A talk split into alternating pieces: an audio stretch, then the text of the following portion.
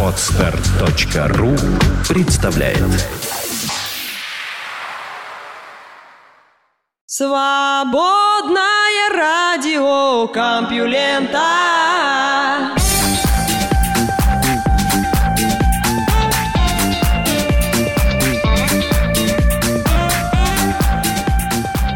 Всем привет, Компьюлента и наше свободное радио продолжает подводить итоги 2013 года. Сейчас вы услышите вторую часть. Впереди самые интересные астрономические открытия, здоровый образ жизни, процессоры для компьютеров и мобильных устройств и игроразработчики. Ну и не забывайте в комментариях писать, как прошел этот год для свободного радиокомпьюлента. Что вам понравилось, что не понравилось, что бы вы вы хотели изменить, что добавить. И вообще поздравляйте нас с наступающим Новым годом. Все-таки этот год мы старались для вас. Итоги 2013. Самые интересные астрономические открытия.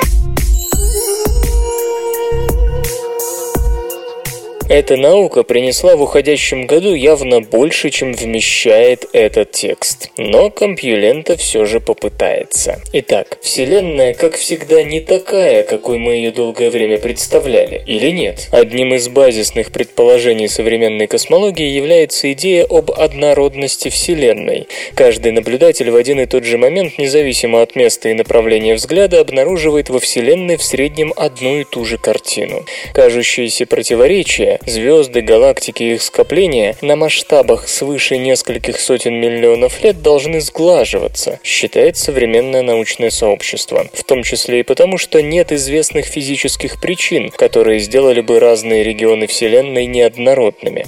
Увы, наблюдения космического телескопа Планк не подтверждают это. Реликтовое излучение в разных полусферах неба оказалось различным, и в его спектрах явно обнаружились аномальные отклонения, и это вроде бы противоречит космологическому принципу. Ранние теории о том, что если мы перейдем к очень большим масштабам, превышающим, скажем, несколько сотен миллионов световых лет, то все неоднородности должны исчезнуть, не сработали. Кроме того, иной оказалась и плотность материи, в том числе и темной, и даже скорость расширения Вселенной как будто спорит с другими источниками данных. Как всегда, один клан удивленных теоретиков отправился на поиски объяснений, а другой не менее менее шокированный, попытался отыскать в наблюдениях Планка неточности. Что характерно, сторонники обоих подходов уже записали на свой счет определенные успехи. Первые посчитали, что неоднородность параметров реликтового излучения легко может быть вызвана тем, что наша Вселенная и впрямь описывается не метрикой Фридмана Леметра, согласно которой она в конечном счете не плоская, однородная, а скорее напоминает швейцарский сыр, где насыщенные материи участки соседствуют с крупными пустотами, частотами. Гравитация в ненасыщенных веществом районах слабая, а в насыщенных сильная, поэтому они искажают, линзируют лучи света, идущие к нам от дальних объектов. Это, понятно, создает и наблюдаемые аномалии реликтового излучения. Оппоненты в долгу не остались, найдя у Планка диапазон, в котором его детекторы были недостаточно откалиброваны. Впрочем, все это мы уже проходили с более ранним аппаратом WMAP, который тоже увидел аномалии в реликтовом спектром излучения, а затем их пытались списать на технические проблемы. Поэтому часть теоретиков скептически относится к новым попыткам найти кривизну в зеркале, вместо ее поиска во Вселенной, которую зеркало отражает. Галактики и их скопления. Дальше древнее плодовитие. Немало странного удалось обнаружить в далеких и близких галактиках. Так, космический рентгеновский телескоп Сузаку нашел, что в скоплении Персея, включающем тысячи галактик, тяжелый элемент по имени Железо железа распределен исключительно равномерно. Чтобы выяснить это с такой точностью, потребовались уникальные условия. Скопление очень ярко в рентгеновском диапазоне, и лишь поэтому там получилось увидеть то, что ранее не удавалось заметить в других уголках Вселенной. Только странно все это. Железо в вашей крови, да и по всему мирозданию, в основном наработалось во вспышках сверхновых типа 1А, звезд, взрывающихся при превышении пороговой массы, что чаще всего случается получается при слиянии двух белых карликов.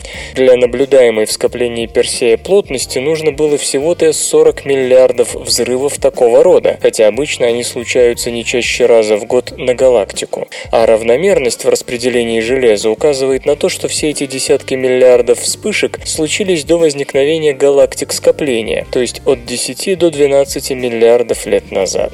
Это сурово расходится с сегодняшними представлениями о ранних галактиках и скорости процессов их образования и наработки тяжелых элементов. Если выводы астрономов верны, то получается, что тяжелые элементы, нужные для формирования планет земного типа, имелись уже в очень-очень ранней Вселенной, что опять-таки не вписывается в нынешнее воззрение. Частично на загадку может ответить другая находка – галактика Z8 GND 5296, мегаакселерат, являющийся с одной стороны древнейшей из известных на сегодня, мы видим ее такой, какой она была 13 миллиардов 100 миллионов лет назад, а с другой самой плодовитой для близких по массе галактик. Оцените, будучи в тысячу раз легче Млечного Пути, она создает звезды в 150 раз быстрее него, причем звезды уже довольно сильно обогащены тяжелыми элементами. Вспомните скопление Персея, что чертовски странно для объекта, возникшего через 700 миллионов лет после начала времен.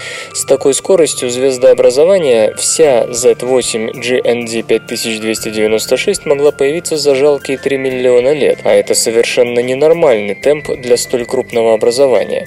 Как будто этого мало, немецкие астрономы поставили еще и рекорд по дальности обнаружения и регистрации гравитационного линзирования галактик. Гравилинза усилила свет от объекта в 9 миллиардов 400 миллионов лет. Линзой была компактная галактика и усилила на свет другой такой же, а значит уже в столь давнем прошлом Вселенной галактики должны были встречаться чрезвычайно часто, настолько, что Вселенная по сути кишела ими.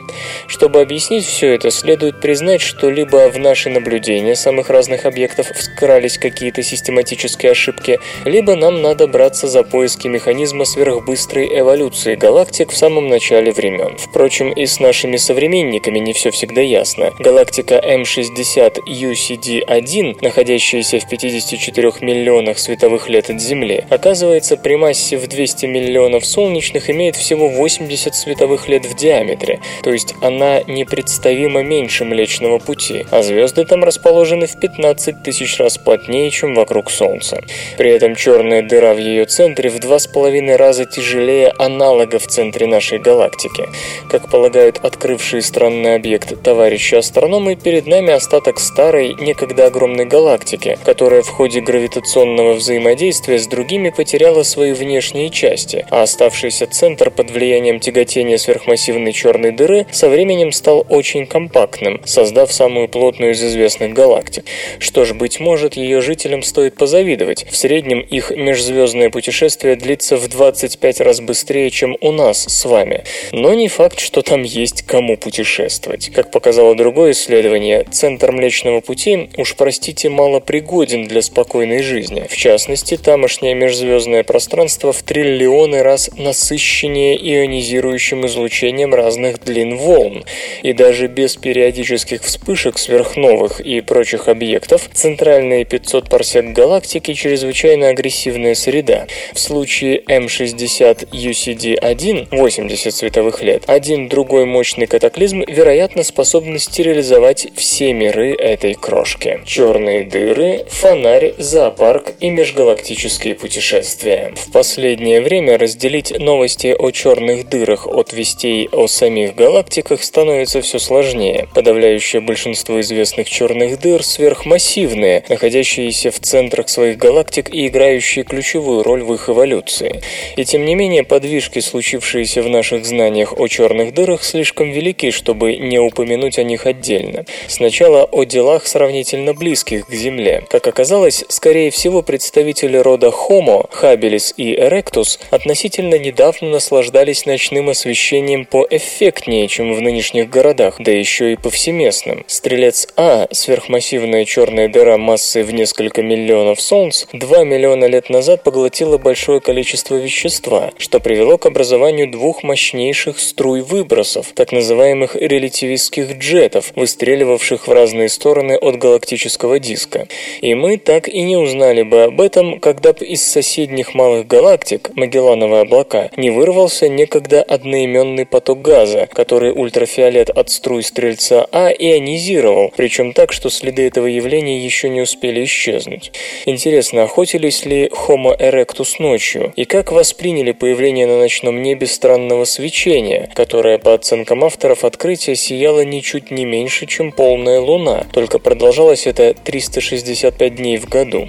Но при всем местном значении этого события самые интересные новости про черные дыры все же пришли к нам из куда более отдаленных локаций. Так удалось зарегистрировать гамма-излучение от Блазара PKS 1424 плюс 240, свет от которого добирался до нас 7,5 миллиардов лет.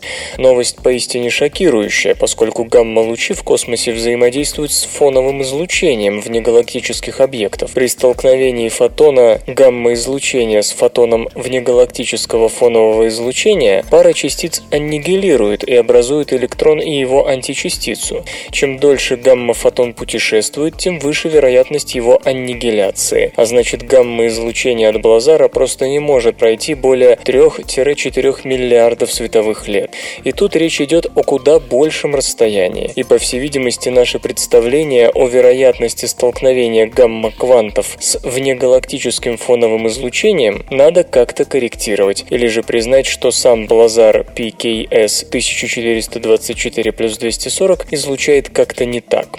Наконец, серьезно пострадало само представление о черных дырах, кое мы считаем этакими монстрами, занятыми лишь превращением окружающей материи в собственную массу. Как показали мультидиапазонные исследования окрестностей черной дыры в центре галактики NGC 3783, она отталкивает от себя существенно больше материи, чем затягивает в аккреционный диск, откуда питается. По всей видимости, разогрев материи, вращающейся на сумасшедших скоростях в аккреционном диске, нагревает окружающие газопылевые облака сильнее, чем считалось, и тем самым отталкивает их из окрестностей сверхмассивной черной дыры.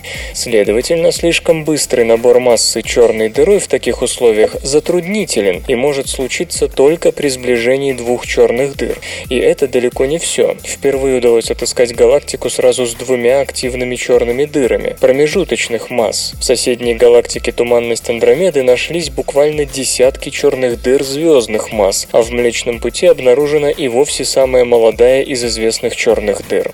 Но слушатель и так понимает, тема эта слишком обширна, чтобы быть исчерпанной. Звезды и сочувствующие, сверхяркие и сверхтусклые. Давно беспокоившие астрономов сверхяркие сверхновые давали такие мощные вспышки, что просто обязаны были находиться поблизости от нас.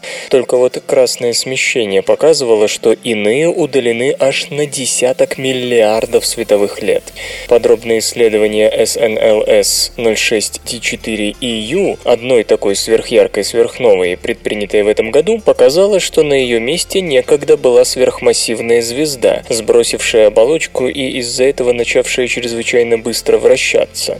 В итоге коллапс звезды в сверхновую откладывался, а в момент, когда светило Юла все же чуть теряло скорость вращения и коллапсировала, огромная энергия его магнитного поля одномоментно высвобождалась, порождая те самые чрезвычайно яркие вспышки.